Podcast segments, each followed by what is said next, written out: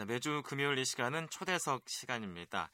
제주 출신의 평범했던 40대 주부가 만든 영상이 서울 국제 초 단편 영상제 숲 영화제 숲 영화 경쟁 부문 본선에 올라서 화제가 됐던 일 기억하시죠? 영화제 본선에 올랐다는 소식을 접하고 한 달이 지난 시간 달라진 삶에 대한 변화를 어떻게 받아들이고 있는지 궁금한데요. 무료해진 삶에 지친 사람들에게 신선한 자극제가 되고 있는 문숙희 감독을 연결해서 자세한 얘기를 나눠보겠습니다. 감독님 안녕하세요. 네, 안녕하세요. 네, 우선 축하드립니다. 아, 감사합니다. 네. 이제는 감독님이라고 해야 되죠? 자, 이제 본선 진출 소식이 알려진 후에 한 달이 지났습니다. 그동안 어떻게 지나셨나요? 아, 요즘은 다음 작품 준비해서 시나리오 작업을 하느라 바쁘게 보냈습니다. 음, 그렇군요.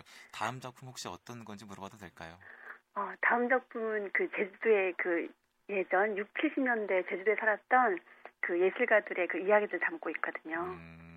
그런 작품을 지금 준비하고 계신데 이제 주변에서 본선 진출 소식을 접한 후에 어떤 반응 보이던가요? 어, 많은 분들이 굉장히 관심을 많아, 많이 가져주셔가지고 너무너무 응원을 또 많이 해주셔서 너무 감사드리고요. 네.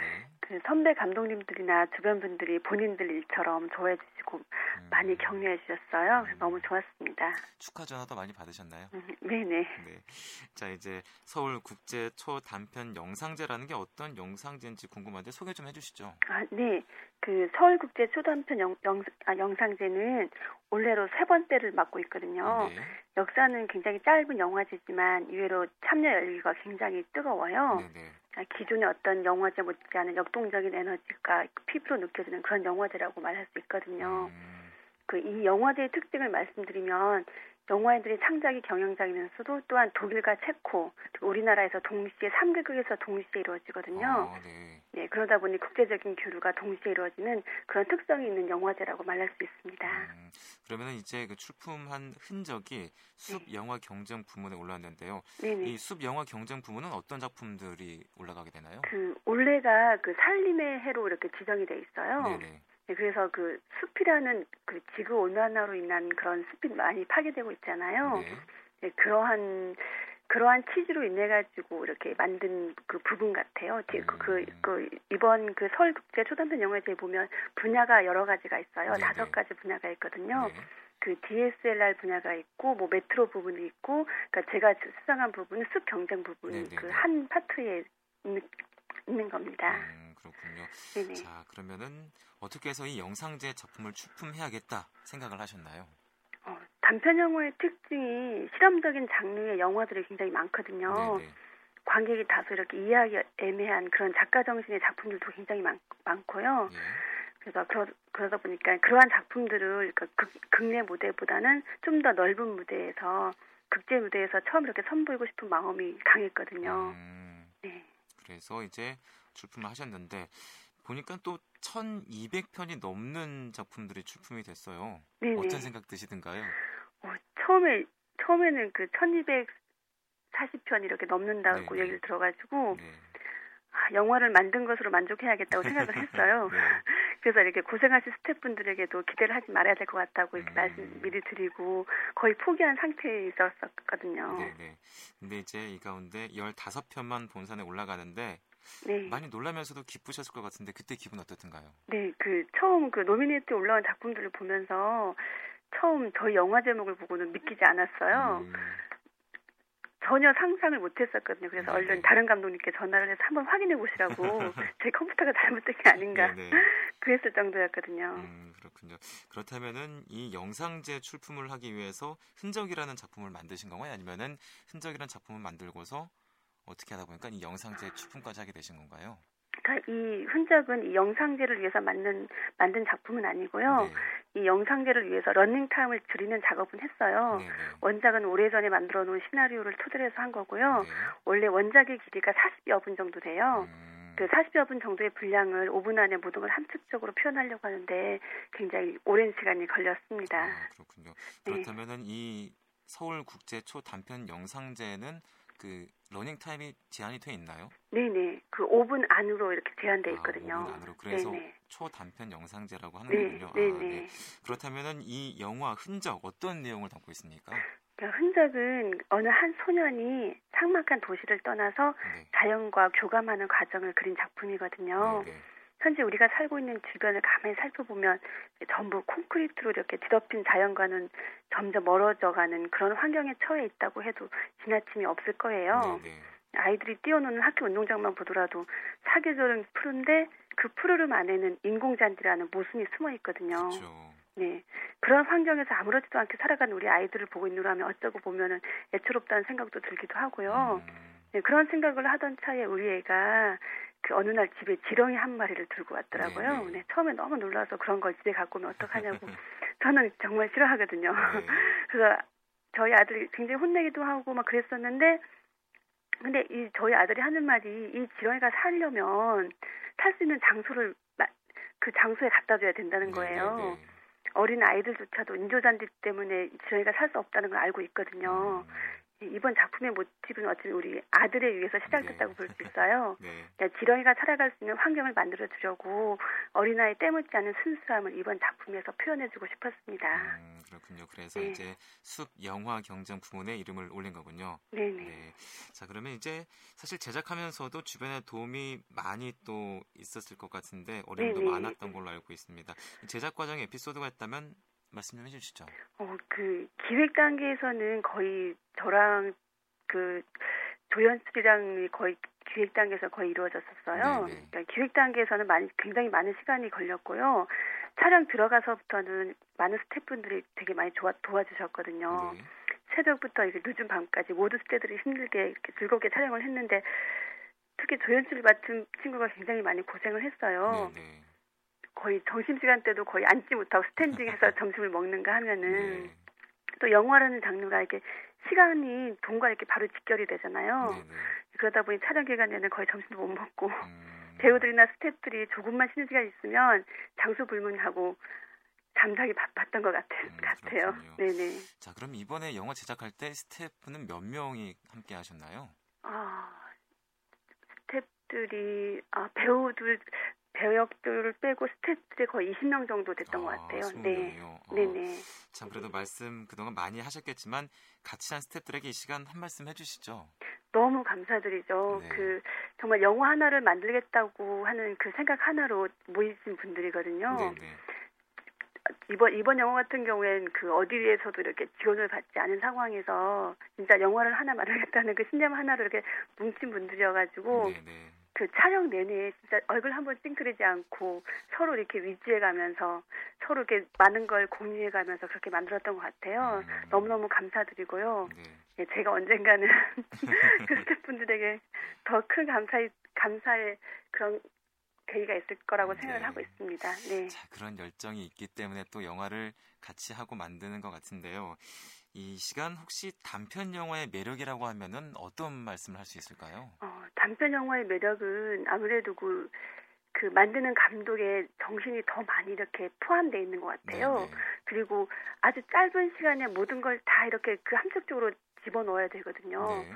내가 내가 표현하고 싶은 거는 만약에 20분 30분 안으로도 표현하기 힘든데 네. 그거를 이렇게 극대화 시켜가지고 짧은 시간 안에 모든 걸 다 내용을 합격적으로 표현해야 된다는 그런 것들 때문에 굉장히 많이 힘들고요. 그렇죠. 네. 그리고 반면에 어떤 그 장편 영화에 비교할 수 없는 그 작가만의 표현하고 싶은 그런 장르들이 굉장히 네네. 네. 많이 이렇게 표현할 수 있는 것 같아요. 음, 네. 네. 자, 그런 매력들이 있는데 참 그리고 또 이 시간 많은 분들이 궁금해하실 것 같은데요. 언제 감독님께서는 영상 제작에 관심을 갖게 되셨나요? 어, 그 영화란 장르가 많은 네. 인력과 노력이 필요한 것이잖아요. 네네. 네. 그 내가 영화를 좋아한다고 해서 혼자 살 수 있는 것이 아니거든요. 네. 네, 그러다 보니 자연스럽게 혼자 하는 영상에 접근하게 됐어요. 네. 그러니까 영화라는 그 장르에 접하고 싶은데 내가 할 수 있는 분야가 굉장히 좁더라, 좁, 음, 좁았어요. 그래서 네네. 처음에는 애니메이션으로 작업을 시작을 했거든요. 네. 근데 정말 너무 애니메이션으로 작업하는 데는 정말 어렵더라고요. 네. 그 다음으로 시도한 것이 영상과 애니를 접목한 스타일이었고요. 네네. 나름대로 굉장히 꾸준히 다양한 방법의 영상들을 만들어 보려고 굉장히 노력을 음, 많이 했어요. 음. 네, 여러 가지 시도를 해보다가 실험적으로 만든 영상들이 있으면은 공모 좀 이렇게 내보고. 네. 네, 그러면서 영상에 대한 어떤 영화에 대한 욕심을 이렇게 꾸준히 가졌던 것 같아요. 아, 그렇군요. 네. 그렇다면 지금까지 몇 편이나 만드셨나요? 네, 그 이번까지 합치면 그 영화 영화라는 장르를 접한 거는 세 번째입니다. 세 번째고요. 네. 그 전에는 어, 아까 말씀하셨던 뭐 애니라든지 그런 네네. 영상들을 더 많이 네. 만들고 네 그러시군요. 자 그리고 이제 앞서서 제가 평범한 40대 주부에서 도전을 했다라는 말씀으로 이렇게 감독님을 소개를 했는데요. 네네. 사실은 뭔가 도전하기 어려운 나이가 40대가 아닐까 하는 생각이 드는데 결정하게 된 이유가 어떻게 될까요? 어, 글쎄요. 저는 어, 40대라는 나이가 저는 지금의 나이가 참 좋아요. 네네. 그 밑에 세대들도 아우를 수 있고 그리고 저희보다 한살 윗세대들도 같이 아우를 수 있는 음. 그런 뭔가가 그러니까 어떤 그런 느낌이 참 좋거든요. 저는. 네네. 그래서 그 지금 선생님께서 말씀하신 그거는 아닌 것 같고요. 네. 그 처음 영상 제작에 도전한다고 했을 때, 그러니까 글쎄 늘 해왔던 작업이었기 때문에 그 제가 정, 대학에서 전공을 디자인을 전공했거든요. 아, 네, 네. 네. 단지 디자인이라는 작업에서 움직이는 영상으로 전환한 것 뿐이지, 음. 저로서는 그렇게 딱히 저, 저도 그렇고 지켜보는 주변 분들도 새로운 도전이라는 생각을 딱히 하지 않았던 것 같아요. 음, 그렇군요. 네네. 그렇다면은 이 부분에 선천적인 재능이 조금 있었던 건가요? 아, 그건 아니죠. 네, 네, 네. 그렇다면은 이 영상 제작에 도전한다고 했을 때 네. 가족들의 반응은 어땠습니까? 가족들은 뭐, 그, 아, 잘해보라고. 네. 그리고 저희 애들 같은 경우에는 만약에 용돈을 모아뒀다가 엄마 내가 이걸로 투자를 할 거예요. 아, 엄마 영화에 네. 투자를 할 거예요. 아, 네, 그런, 네네. 네. 네. 든든한 후원자가 되셨군요. 네네, 네. 네.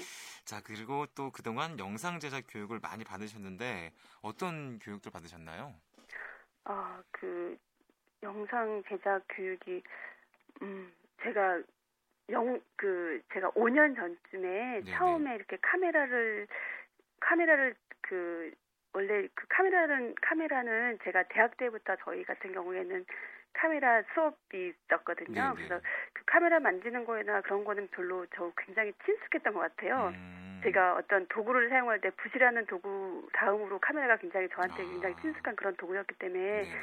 이게 뭐 딱히 어디 가서 뭐뭐 뭐 한다거나 그런 건 아니었고요.